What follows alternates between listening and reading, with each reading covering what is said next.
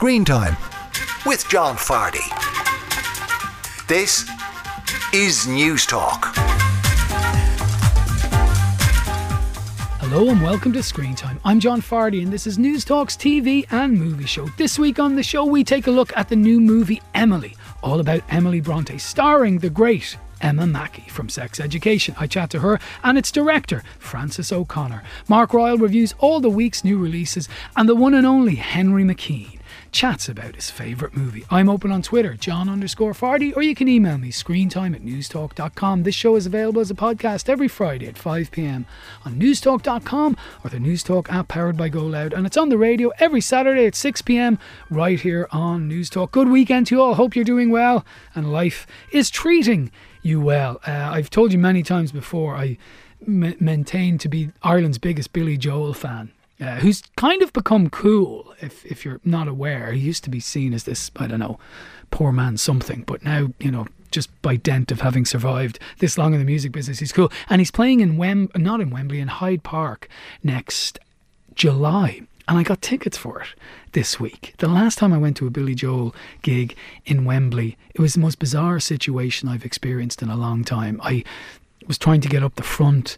I got tickets from this let's say unorthodox source, not illegal, but unorthodox with someone I didn't know who was going to get me front row seats. It ended up being the one of the strangest nights in my life. This is going to be a much more serene and sedate affair, hopefully. That's just my way of telling you what kind of week I had. Anyway, let me get to movies and TV. And a movie I'm dying to talk to you about is this.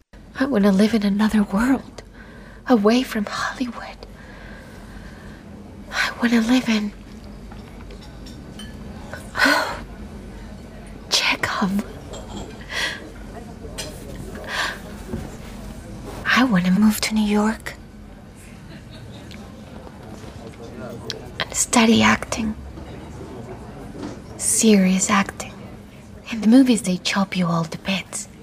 Cut, cut, cut. It's a jigsaw puzzle, but you're not the one to put the pieces together. Oh, but to live in a part just be in it till the closing curtain every night. But mostly I.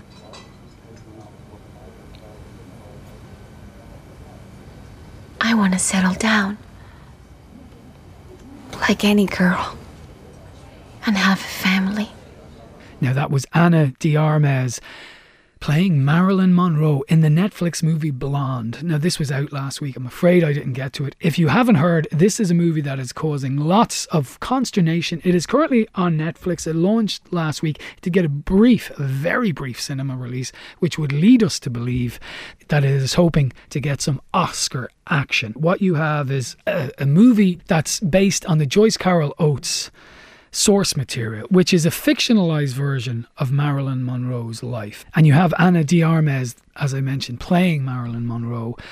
And it is fictionalized to the point of being almost at times unrecognizable uh, because some things happen to Marilyn Monroe that are in the movie and some things didn't. So it is deeply problematic for lots of people. I had an email from Jackie Cooney, who's the owner of the Irish Marilyn Monroe fan club, and she's very uh, disappointing and indeed disapproving of the Marilyn Monroe movie because it gets a lot wrong. So, what you have is Marilyn Monroe's life told from beginning, middle, and end in almost fantastical ways. Uh, the camera moves in and out and jumps around a lot, and the story jumps around a lot to her success, but also her troubled life. And what lots of people are having a problem with is the fact that so much of it is highly fictionalized. So, a large part of the movie, she is befriending Charlie Chaplin's son and uh, Edward G. Robinson's son, which she apparently barely knew, and yet she enters into kind of a threesome with these people. Whole aspects of her life are largely fictionalized, and there has been talk of abuse in Marilyn Monroe's life, and the abuse that she suffers in this movie appears not to have happened at all in the way that it's shown. The movie's trying to make the point that Marilyn Monroe was possibly eaten by Hollywood and mistreated by Hollywood and made into an object. And the movie, which I should say is directed by Andrew Dominik, is guilty of also, I would say, turning Marilyn Monroe into an object and is almost making the same mistake that Hollywood made with her because it sometimes it does feel very exploitational and there are certain scenes that you just feel are in there for I don't know, titillation or to shock and I'm not sure that they work. Now, they're the bad elements of the movie. And I suppose people like Jackie's point is that if you're coming to this movie looking to learn about Marilyn Monroe, this is deeply problematic because you're not getting the story as much as we understand it to be. This is they've taken too much of a liberty, and I get that. But the movie makers do claim that this is not fact. What they're trying to do is give an imagined version of her life. And so I think the movie works in a certain extent to that way because no matter what story you tell, whether you're writing a biography of someone, you're making a biopic, philosophically speaking, every biopic, every life story of one person will always be different depending on who's telling it. Because that's the nature of it. Every person comes to another person's life with their own set of questions, with their own prejudices. And it seems that the prejudice of the movie maker in this case was to show that Hollywood was a pretty rotten place to Marilyn Monroe. So I think he's trying, the director, to give a version of her life to make a point about how cruel Hollywood could be. I also think the way it looks and the way it's told has a lot of merit because it's not a standard biopic. It, and most importantly, Ana de Armas is incredible as Marilyn Monroe. And at times, I wasn't sure if they were taking stills from the actual movies or it was actually her acting. So this is a problematic movie, no question, but it's a very interesting movie. Now, is that enough? Is that why we sit down to watch, you know, cinema? Do we not want to be entertained? We do. But there's also a place for very interesting movies that give us pause to thought. And this certainly got me, you know, philosophizing about the nature of storytelling. So I think that's pretty good. Now, it is nearly three hours, so it is far too long. So, caution advised, it is long. This is not an accurate retelling of Marilyn Monroe's life whatsoever. There are problems with the movie. And as I say, they over sensationalize things and put in sexual scenes that, although I didn't find offensive, just are completely unnecessary, I would suggest. But at the same time, this is a very interesting movie that I'm saying it's worth a watch, but please don't think you're getting an accurate picture of who Marilyn Monroe was, because this is certainly not the place to look for that. And my thanks to Jackie Cooney, who did get in touch with me. That is on Netflix and it is available for your viewing. If you have seen it, do let me know. John underscore Fardy is my Twitter handle, or you can email me screentime at newstalk.com.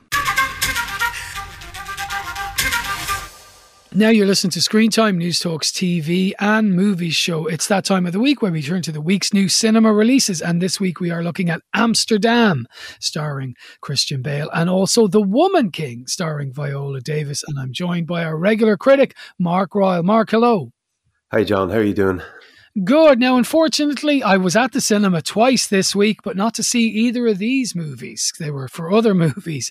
So, Amsterdam, Christian Bale, uh, John David Washington, and Margot Robbie. Great cast, great movie. It's it there's there's more. I mean i could spend the next 10 minutes talking about who's in this. It i mean yeah i was i was very very pleasantly surprised. Um i just had a quick look on um social media and i don't think this people don't like this. But um i, I thought you never surprised. do that. I thought you don't look at other reviews or social media Oh, I had a look on Twitter and people were okay. giving out about it. Would you class that as looking at it? I mean, someone giving out about something on Twitter is like saying, you know, water is wet. But anyway. yeah, yeah. Um, okay, so I'm going to try and explain what is going on here. Um, I don't know how I'm going to manage it, but I'll, I'll try to the best of my ability. Um, it's set in New York um, in 1933, also 1918 during World War One. Christian Bale and John David Washington, they're two World War One veterans, and Margot Robbie then is a nurse they meet while in France, who turns out to be an artist, and then she turns out to be a spy. Um, following the war, the three enjoy a sort of a Butch and Sundance period of happiness in Amsterdam, where the title of the movie comes from. Um, and then Bale returns to his life in New York, and Robbie disappears.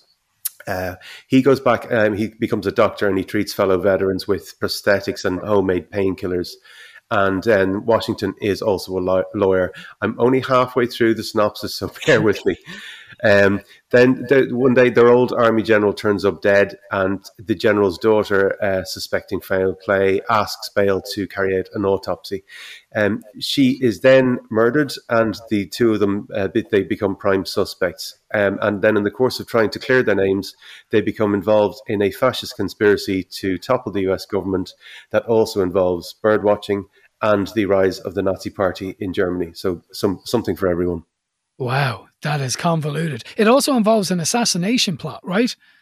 It involves pretty much everything. Um, there's a lot. It does sound very far fetched, and it they, it opens with the disclaimer. Um, a lot of this really happened, which I think is it's it's almost the exact same way that Russell's American Hustle the, the same disclaimer at the front of that as well. Um, and it, I, I, when this started, I thought it's going to be another one of his um, Scorsese tribute acts, like American Hustle. Um, but it's to be honest, it's more of a it's it's lighter than that. It's more of a screwball caper. It, what it most reminded me of was um, the Coen Brothers and their their Frank Capra movie, The Hudsucker Proxy, with okay. with elements of Wes Anderson. Oh, wow. Now you're talking my language. Look, David O. Russell, you know, if for nothing else, The Fighter alone is one of the greatest, if not the greatest, boxing movie ever made, even better than Rocky, if that's not heresy to say it. Maybe that's stretching it, but it's certainly up there. Silver Linings Playbook. Like, he's, he's a great director who can tell an unusual story. So, such an unusual story as this, it's in good hands then. I, I, you know, I, I, I, think I find him hit and hit and miss. I really like some of his stuff. Other, other, other. Uh, I don't. I never liked Silver Linings Playbook. I just find really thought it was very um, ill advised, and wow. um, yeah, it it didn't sit well with me at all. Um, yeah, no, I do like. I, I really enjoyed American Hustle. I think the the fighter is a great movie. Um, you know, going all the way like Three Kings is. He's done some really good stuff, mm. and but like then, uh, what was it? I Heart Huckabees. Yeah, it's that's just, terrible. That's terrible. But anyway, back to Amsterdam. Exactly. Yeah, yeah. Um, it's this one. It's it's really really enjoyable, but it's very very slight. It's like um, I, I describe it as like you know one of those weird Heston Blumenthal foams that that tastes like Christmas dinner on the tongue, but then is d- disappears immediately. It's it's it's hugely enjoyable viewing experience, but it doesn't stay with you. That's what I'll say about it. It's nice going down um, but it di- disappears from memory almost as soon as you've eaten it. And if I knew more about cooking, I would probably be able to come up with a, a better analogy than the, the Heston Blumenthal uh, Christmas dinner foam one. That's not bad as food analogies go. You know, I mean, don't don't knock yourself short, like you know. Yeah, it's got the, the like the, the cast is enormous. It's yeah. besides the ones I've already talked about: Michael Shannon, Mike Myers, Anya Taylor Joy, Rami Malek, Zoe Saldana, Chris Rock, Taylor Swift, and Robert De Niro. yeah, yeah. So presumably, with so many casts, like a lot of them have small roles. Uh, do you know what the thing is? It's not an easy feat pulling off an ensemble piece like this one, and you know the road is is scattered with the carcasses of similar ensembles that haven't worked. Um, keeping all those balls in the air at the same time, it's not easy, but somehow he does manage it, and nobody really gets shortchanged, and none of the characters feel uh, superfluous.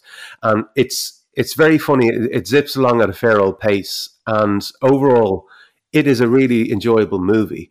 Um, I will say, I think the last act is a real drag. It, it kind of just drags to a, halt, and it it also kind of turns into this. Uh, it gets very very daft, and the climax becomes this sort of Scooby Doo. It was Old Man Smithers, the caretaker, all along territory. You know.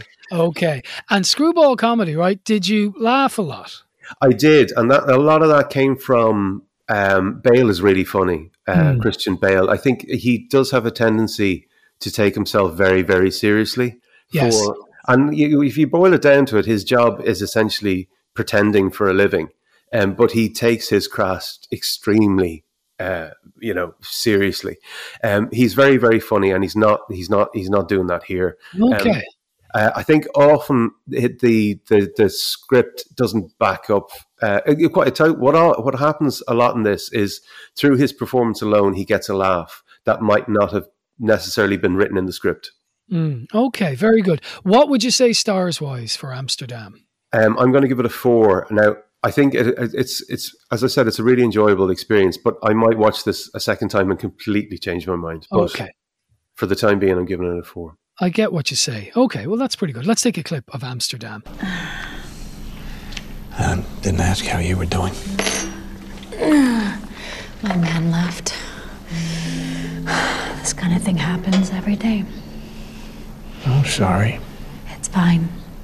True love is based on choice, not need. Do you need your wife or do you choose your wife? Well, can it be both?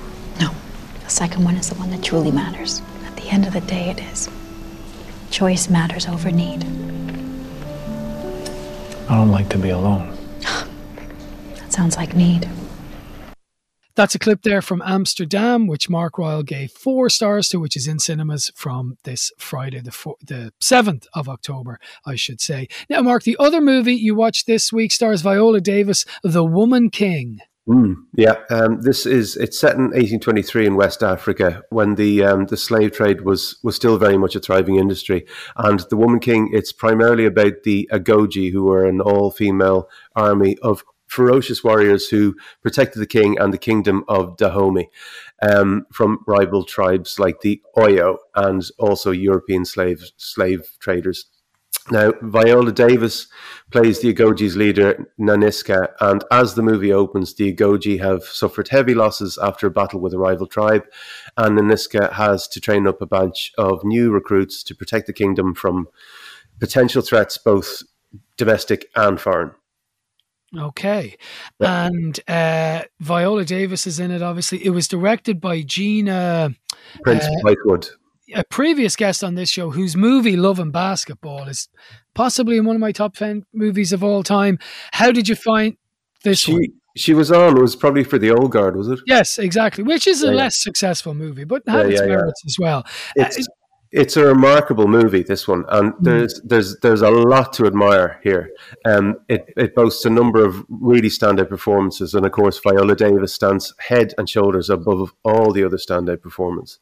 But um, what is truly remarkable is that we have got here an, a historical epic with one foot in historical accuracy, and it's also a big budget kids adventure movie with a predominantly all female and all black cast.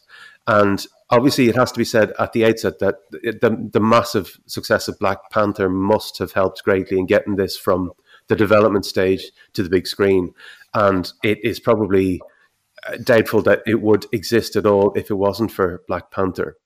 But That, that notwithstanding, though, it takes nothing away from the magic that's happening here by the sounds of things. It's it's a remarkable piece of work, and it's even more remarkable considering that this is an action movie where the lead actor is a, a 57 year old woman, and and she is amazing in in the role. Great. Now, you don't read reviews. I have been reading reviews of this, and it is going gangbusters from critics. So Yeah. you share that approbation. I do, I do. Um, I think um, I think it's it's yeah, it's it's it's remarkable. It's uh, as we, we were talking about Gina Prince Bythewood, um, the the the old guard. That the, the movie, the Netflix one she did with uh, Charlize Theron, the best part of that movie for me was the was the action, and she ha- handles the action really really well here too. And it opens with a, a really impressive set piece, and then you know towards the end there's another couple. Um, but the, the, the it's a shame that the middle of the movie kind of drags a bit because it, the action just disappears, and there's a lot of um, you know dialogue. Um, and I think for a kids movie, I think I think it risks runs the risk of, of boring the audience for the middle act. hmm But um, I mean, it's there's some incredible apart from Viola Davis, uh, Lashana Lynch, who you probably might remember from the last Bond movie. Um, she was in uh, she was in that. She's she's just she's really really good in this. And um, there's a there's like there's a number of of, of really um, I can't there's a, you can't fault any uh, any of the, the performances in this. Even even um, uh, Daniel uh, John Boyega plays the young king.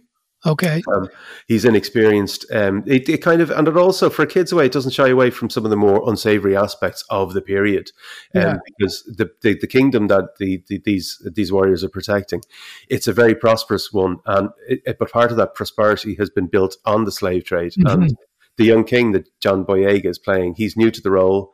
and he, he he wants to move away from trading slaves and in, move into other commodities, but he's still complicit in it. And you know, Viola Davis describes that as a black circle without an end. I, I think that's pretty ballsy for a kids' movie, you know. Yeah, I was going to say a, a, movie that tackles those subjects is historically accurate, and as a kids' movie, that sounds incredibly impressive. To be honest, it, it's it's it's attempting a lot, and I think for the most part, it works. It pulls it off. Okay, so what are you going to say stars wise for the Woman King? I'm going to give it three and a half. Oh, I thought you were going to give it a four. No, three and a half. It kind of it, it, it drags a bit in the middle. Okay, the middle act. That's a shame. I right. really want to see that. I think even more than Amsterdam, I really want to see that. Yeah, absolutely. Yeah, good. Well, I'm glad you concur with me wanting to see it. So that's three and a half for The Woman King, four for Amsterdam. A pretty good week from the Mark Ryle School of Things. I think his favourite season is the autumn. So that's why he's throwing out these fours and three and a halves for the last couple of weeks. You know, he's in bloom, folks. It is a good week. Yeah. I mean, I don't make them, I just review them. yeah, yeah, yeah, yeah. You can't really take any credit for them being good. You know? I just work with what I'm given. Well, you don't make those movies, but you make this show. Thank you, Mark. Thanks, John. Up next, star of sex education Emma Mackey on her new movie Emily, all about the writing of Wuthering Heights and Emily Bronte. Now you're welcome back to Screen Time. I'm John Fardy. This is News Talks TV and movie show. Now take a listen to this. Do any of you actually speak English? I do. I mean, this is Emily, Anne, and Charlotte. I'm Charlotte. God bless you all. Your sermon was very. Oh, uh, was it too much? I, uh, actually, oh, well, I thought halfway through I uh, planned to be a lot more eloquent, but um, when you get up there, it just gets. Nature is always an inspiration. Yes, nature was wonderful. Thank you. Thank you. Though, uh, Job is very dramatic. I nearly went for Job. The rain was a good choice. Thank you. I do wonder, though. How does God squeeze himself into all that rain? Wouldn't he get wet? Yes, now that is a clip from Emily, which is a new movie which is opening next week in cinemas. That's the 14th of October. And it tells the story of the Bronte sisters, and in particular, Emily Bronte, who you heard there, played by Emma Mackey. And it's all about her life with her sisters, uh, Charlotte, and Anne Bronte. And of course, her brother, who also features in the movie, is in there. And Emily is played by the brilliant Emma Mackey, who's Maeve in Sex Education, which a lot of people know her. She's a wonderful actress. This is a great movie. I really enjoyed this. It wasn't what I was expecting. I hadn't given it much thought. I went on a rainy Wednesday morning, and it's a gothic romance. It's Emma Mackey playing Emily as this outsider, which she appears to have been. And it's her, I guess, leading up to Wuthering Heights, what made her want to tell that story? And it's kind of a muse on that, and it's a love story on it. But there's lots of gothic elements in it, and there's lots of sibling rivalry between her sisters and her brother, and also her father, played brilliantly by Adrian Dunbar, as being this controlling presence who ultimately adores his daughters but doesn't quite know what to do with this somewhat socially isolated Emily. It is directed by Frances O'Connor.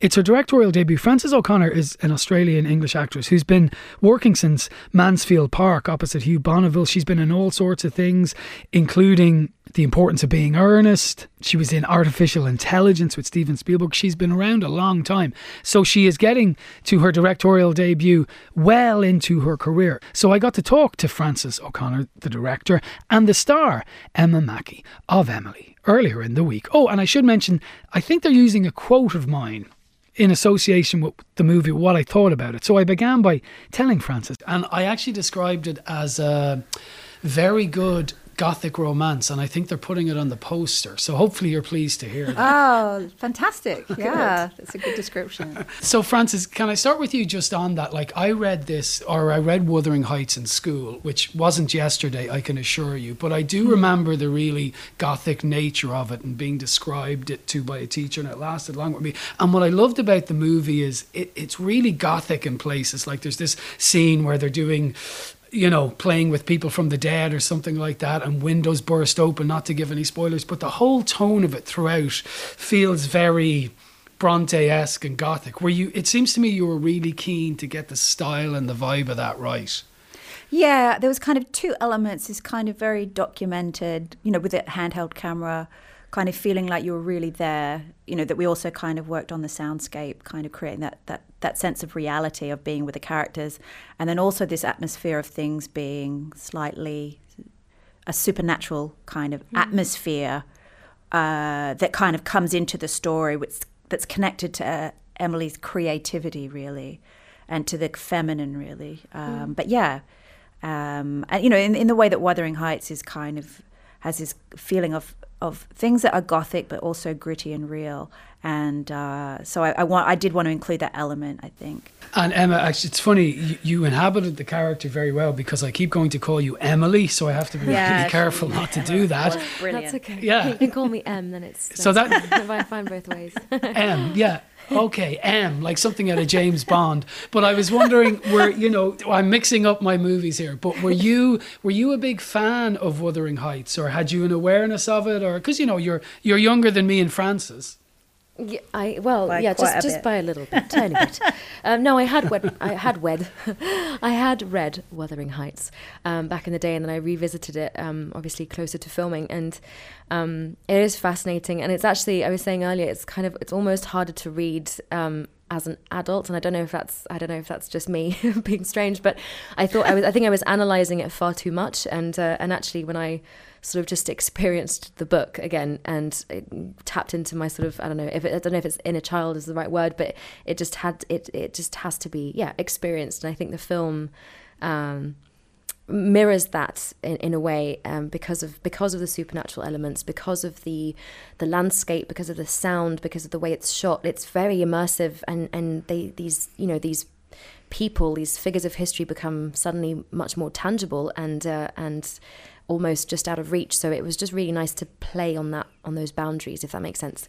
Uh, and Frances, you know, Emma does such a great job in it, as we've been saying, and she plays Emily in, in lots of shade and dark. But certainly, as the movie begins, she's very isolated and seems to struggle socially, or certainly in the hmm. social place she finds herself. And like, how accurate, or is that important to you or not? Was Emily Bronte herself in social situations, or do we even know? We do know, yeah. I mean, from the research that we have and th- things that people said about her, that she was kind of socially awkward, and she she, you know, she would kind of hide in her bedroom when people came up, um, and uh, and she she got sick when she left home. You know, um, Charlotte famously said to Patrick, "If I don't bring my sister home from the school, she's going to die." Like she really couldn't handle being in the company of a lot of people she didn't know very well, but she was very comfortable within her family and on the moors and and in her imagination. So, and I think that's something that really speaks to us today. I mean, I, sometimes I feel socially awkward, and I think a lot of you know people Yeah, do. And- people do. Yeah, and I, so it's mm. kind of nice to present this character with this modern psychology, really, mm. um, in a, in a way that's relatable. Yeah, it's funny you say that because it's almost like, you know, the idea of someone being socially awkward seems very modern and contemporary, but yet people have always been socially awkward. I guess we've just haven't named it until recently. Mm. Yeah, exactly. They'll just say, "Oh, she's a bit shy," or, um, and I Yeah. think, yeah. So I just thought that was an intriguing kind of aspect to Emily, and I thought it, it would be a great kind of starting point for this character. Yeah. Emma, in terms of the shoot, I gather it was quite, it was in the eyes of this dreaded virus. We don't even want to mention the name of it anymore. But I, I, I imagine you became kind of a tight knit working family on the, on the, on the moors and that place where you filmed it. What was the shooting experience like? It was great. We we yeah we had rehearsals before um, we started shooting, which was such a luxury and doesn't really happen usually on film film shoots. So it was it was great. We had two weeks of rehearsals and workshopping scenes and script and and doing movement and voice classes and all these things. And we lived together. You know, the cast and I lived in a house together, and you know made had had dinner by the fire in the evening and played games. And so we had that real yeah. Um, what's the what's the word? Like It- camaraderie Yeah, or- camaraderie, and it was just really nice to have that and to live in that world. And and um, so when we got to actually shooting the film, we were sort of we were ready. we were really excited to, and we felt safe and comfortable, and and we could just play. Really, it was such a joy. Um, yeah. It's nice. We did well. Play, Yeah, playing board games by Yeah, the fire. It sounds very Bronte It Bronte was very Bronte. I know. We did. We played chess. Me and Amelia played chess by the fire, and it was really, it was really quite Bronte. I don't think we intended to, but that's what happened. yeah. Frances, it, it's straight. Well, not strange, but in the last month alone, I Hmm. have spoken to two other female actresses who are now serious directors. Uh, Halina Reijn, a Dutch lady who did this great movie called Bodies, Bodies, Bodies, and last week on Oh, the show, a Northern Irish actress called uh, Antonia Campbell Hughes, who's been Oh, in yeah. all sorts of movies and now has a first director feature. And here you are, the third one in, in four weeks. Now, this should be unremarkable in a way because if I was talking to an actor, Exactly. no, I know, but- we have to stop it. We must put a We stop must to put a stop to this nonsense. Exactly. No, no, I'm joking. But, but, but that's the whole point. Like, if it was a man that, I, if, if you were the third man in a row that like happened to be now directing, mm. having been an actor, it would be unremarkable. Yet here I am remarking about it. So shame on me in a way. But what I'm trying still, to like, laboriously so- say. Yeah, is is is just the time better? Because much the same way there was social awkwardness 200 years ago, I presume female actresses wanted to act, or sorry, wanted to direct a long time ago. But is it just that the time is right now, or it's easier to do it, or it is unremarkable? I mean, I think, I mean, back in the time, people freaked out if a woman wrote a book. So I feel like, I you know, know. imagine, you know, like, and a, you know, a novel like Wuthering Heights from a woman was just like, people freaked out when that book came out. But um, in terms of now, I feel like it's just kind of, I feel, I feel like the world moves like towards the feminine or the masculine. And at the moment, it's kind of swinging a little bit towards the feminine. I don't mean just like women, just like a more feminine sensibility. So I think Sure. it's, it's lovely that women are getting to uh, tell these stories on screen because I really believe that f- movies are like one of the most powerful mediums we have. You know, it's it's uh, it's a very powerful way of telling a story. So the fact that women are kind of more increasingly get to kind of play in that with that um, platform is great. Yeah. Here, here, time. here, Yeah. here. And finally, Emma, I suppose most people talk to you about this great TV show, Sex Education, on Netflix. I haven't but heard about I it. realised the No. It's fir- great. You've the got to see first, it. Well, yeah, I'm I'm I'm going to bypass that because I realised the most recent thing that I saw you in was a great and again a very dark Irish movie called The Winter Lake. I interviewed the director Oh. last year, I think it was. Yeah, Yes. and you were you were great in that, and it's that Thank that you. movie's a dark trip, but a great one. But did you have to decamp to like Monaghan or cold wintry Cavan and for six weeks to do I that? I did, yeah, I did. Um, I, it was. I, I lived in Manorhamilton, to be precise. Yes. Um, for for for under six weeks, I think. Yeah, it was just six weeks, but it was. Yeah, been very different, but but a similar kind of attraction to the gothic and to the dark and to the you know Mm. the secret elements that uh, uh, you know in family dramas and how to uncover all these you know these these uh, these you know family traumas and and history and, and religion and and you Mm. know repression and all these things that actually are you know quite of quite a few thinking thematics and and like, as I'm saying them like oh my god Describe this movie. yeah repression and religion and all you know it's yeah I just I I also have a fascination for the gothic I guess so here we are Yeah. Um, yeah Indeed. Well, you know, Tolstoy says every uh, family is tragic in its own unique way. So, be it sex education, the Winter Lake, or indeed Emily, you Mm. know, you're, you're staying true to path. So that's good. You know?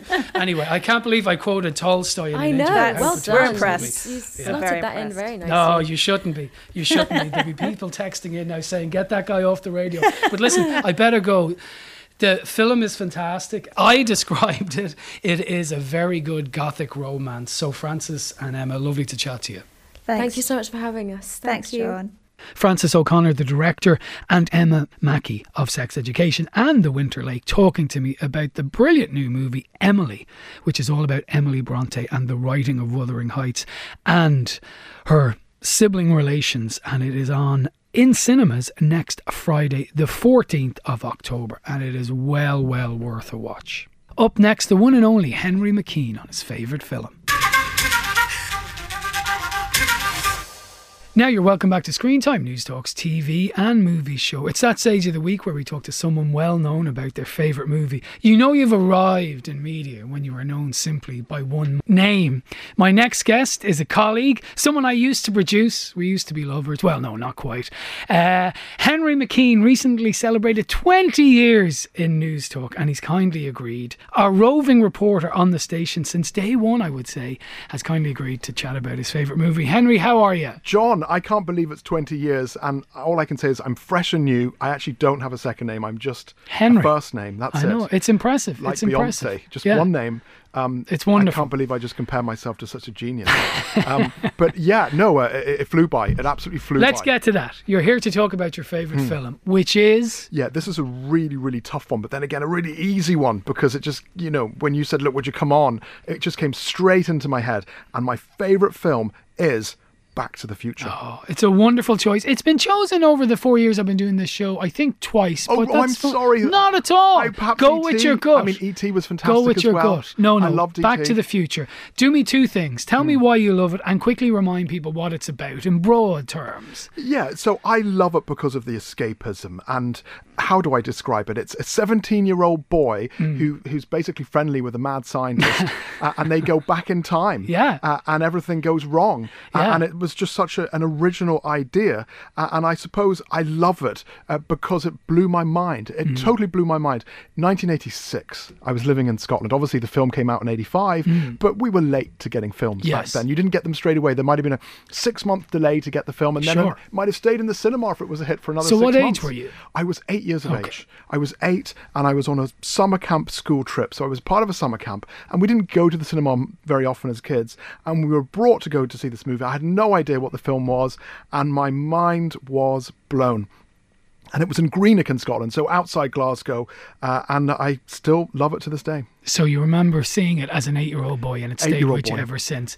Yes. Michael J. Fox, Hmm. right? Just he, he clearly wasn't 17, but you may know this, and I don't want to go all movie buff on you because we said we're not going to do that. But Eric Stoltz was a- originally a cast. movie buff. Hey, if the cap fits, and they kicked him out because it wasn't working. Michael J. Fox Yes. is immense, isn't he? He's the perfect kid. He, he's brilliant, and, and you're right. I mean, they actually filmed for I think six weeks. They crazy, filmed for, yeah. and then they met up. The producers met up with Spielberg, who was one of the producers, and they were like, you know what? With Eric Stoltz, it's just it's not working. There's no chemistry. Yeah. he's too serious. Yeah. where's the comedy? Uh, and then Michael J. Fox. Originally, he was the guy they wanted, but he was stuck doing Growing Pains. If I got the name of the show right, I think Family Ties. Family Ties. Is Growing Pains even a show? It was. He wasn't in it, but that doesn't matter. Let's keep rolling. Family ties. And this is the thing, I'm not uh, a movie buff. That's not but, why you're here, though.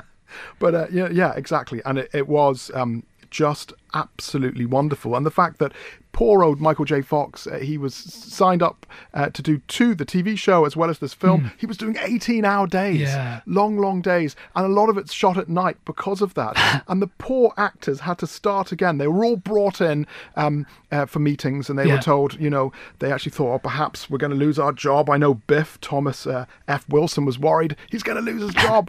um, but it turned out, no, they were very happy with him. He plays a great bully. Yeah. And this is what the film is about. It's about bullying, coming of age. Um, Yeah. You know, the little man. Remember, uh, Michael J. Fox, only five foot five, a little guy, and taking on the world and going back in time. And you know, and it was such an original story, completely and utterly original. I hadn't seen anything like it before. Let me ask you this: the next two movies, Back to the Future Two and Back to the Future Three, are you a fan of those? Well, that's a really, really good point. Growing up, I didn't like them. Okay. So when in 1989, when Back to the Future 2 came out, Mhm. and then in 1993, didn't like them. But then in recent years, I've gone back to them. I like them now. Yeah. I think they're great. Yeah. But but at the time, they weren't as good as the first one because the first one was so amazing. I think extra four million because they change actors, 18 million it cost, and it made Mhm. over 400 million dollars.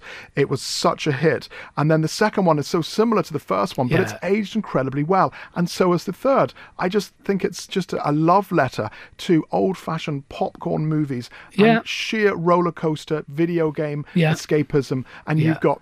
You know, Pepsi. I have to say, I'm not a Pepsi fan. I actually drink Coke. Uh, you had skateboarding. Just in case you're listening. It, it made skateboarding hugely Yeah. uh, popular, uh, and even I didn't even realize it. I think I actually dress like Marty McFly uh, because I'm wearing, uh, you know, I'm wearing braces. I know it's radio, but I'm wearing braces. Um, I'm wearing runners. I'm wearing jeans. Yeah, there is and a I certain do Marty wear McFly a gilet, which is basically a puffer jacket with no um uh, no Say sleeves. Gilet again. Listen, Gilet. you have your own child Hmm. now.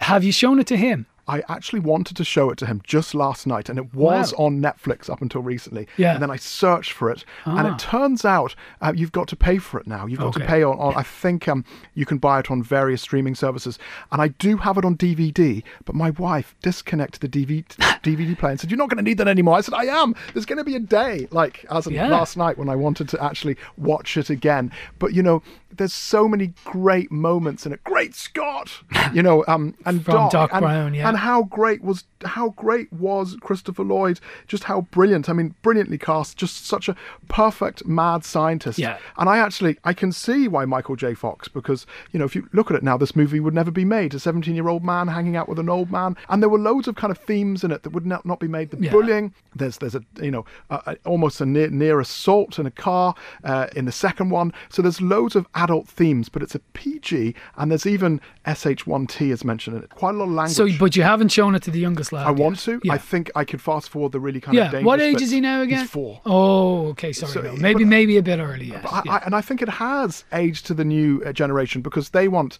you know, these kind of comic book films that are just bang, bang, bang, bang. And this film is bang, bang, bang, bang. There isn't a moment in it that doesn't stop. You know, the fact that there's uranium, uh, there's there's bazookas, um, there's there's fast cars. Uh, there, there's just You love a good bit. bazooka. There's a DeLorean. There's there's well, everything. listen, your passion for that movie is relentless. I can hear it. So thank you for doing that. We don't have huge time in this slot. I mentioned at the start we were almost lovers. That was an in joke between me and you. I was making reference to the Michael Bolton song. How can we be lovers if you can't be friends? Ah, that's him over the that's years. an in. I Well, this is what I was though. about to get to. You have we interview stars occasionally on this show, but in the 20 years you've been in Newstalk, you have interviewed some serious heavy hitters. Not least of all. Al Pacino on a red carpet one night. But give me a quick, I don't know, top three, if you would. Are there any people you met, I don't know, that last with you a lot or you were surprised by? Wow. I mean, going back on it now, you're right. I have met lots of well known people, some famous, some not so famous, but I suppose Danny DeVito stood out. Right. Um, because Danny DeVito was tiny, little Yeah. miniature man with a huge smile, and he was so giving and so lovely. Okay. Val Kilmer. Uh, I met Val Kilmer once, Wow. and Val was. um, Because he's a complicated fellow. He was warm. He actually came over and, and Okay. did, did the interview and spoke to me. Mel Gibson was a little bit difficult uh, uh, over the years uh, when I met him. And uh, Marky Mark, uh, uh, And the Funky Bunch? is it, it is Marky Mark, isn't Yeah. it? Mark What's his- Wahlberg. Mark Wahlberg. Thank you for reminding me of his full name. I've met him a few times now, Okay. and I have to be diplomatic here. I didn't warm to him. He didn't warm to me. Just there was no spark there. I hate to say it. He was a difficult man. He might come across well, but the the star that really, uh, who I absolutely loved, was probably uh, Will Ferrell. Um, I actually said to him, and I probably shouldn't have, that I wanted to be his friend um, because he- was such a nice guy Yeah. in real life. And I know you've met loads of people too. Steve No, but- Carell was also lovely. But just Um, on the Will Ferrell thing, I did him on Zoom. But Yes. again, I overshared with him because he was such a nice guy. I told him my own warm. son's name is Will. Wow. And I could see him thinking, why are you telling me this? So, But- so did you call him uh, after Will Ferrell, or, or just a coincidence, or a relative? No, no, it was, it was. I won't get into why, but uh, I brought it up with Will for whatever the reasons. And tell me this then. Uh, but I do remember with Al Pacino, didn't he say to you on the red carpet, maybe take that microphone out of my face? Oh, you've a good memory. I think he did. And also, a little small guy with a booming voice, uh, just an unbelievable and kind of crazy spiky hair and electricity when he walked into the room. Like if he walked into the studio Hmm. right now, you would know he was here. Also, because the studio is quite small. The sheer presence. Ladies and gentlemen, he's so famous at this stage and met so many famous people, he can't even remember interviewing Al Pacino. He is known by one name only, Henry. You can hear him the length and breadth of this station all the time. His favourite movie is Back to the Future. Henry McKean, thank you very much. John, thank you for having me. Doc, you gotta help me. You were the only one who knows how your time machine works. Time machine. I haven't invented any time machine. Okay, all right, I'll prove it to you. Look at my driver's license. Expires 1987. Look at my birthday for crying out loud. I I haven't even been born yet. And look at this picture. It's my brother, my sister, and me. Look at her sweatshirt, Doc. Class of 1984. Pretty mediocre photographic fakery. They cut off your mother's hair. I'm telling the truth, Doc. You gotta believe me. Then tell me, future boy, who's president of the United States in 1985? Ronald Reagan. Ronald Reagan? The actor? then who's vice president? Jerry Lewis? A clip there from Back to the Future, as chosen by the inimitable Henry McKean as his favourite movie. And my thanks to my old mucker, Henry. That is it for this week. Thanks to Anne Marie Kane who helped out on the show. If you want to get in touch with me at any stage during the week, you can email me screentime at newstalk.com or you can tweet me, John underscore Fardy. Remind you that this show is available as a podcast every Friday at 5 p.m. on newstalk.com or the Newstalk app powered by Go Loud. And of course, it's on the radio every Saturday at 6 p.m. Next week on the show, I'm talking to the director, Paul Feig. Yes, the man who directed Bridesmaids and gave us Freaks and Geeks, uh, a great guy, on his new movie, the Netflix, The School of Good and Evil. That's all to come next week. Thank you for listening. Have a safe week ahead, and I'll talk to you all next week.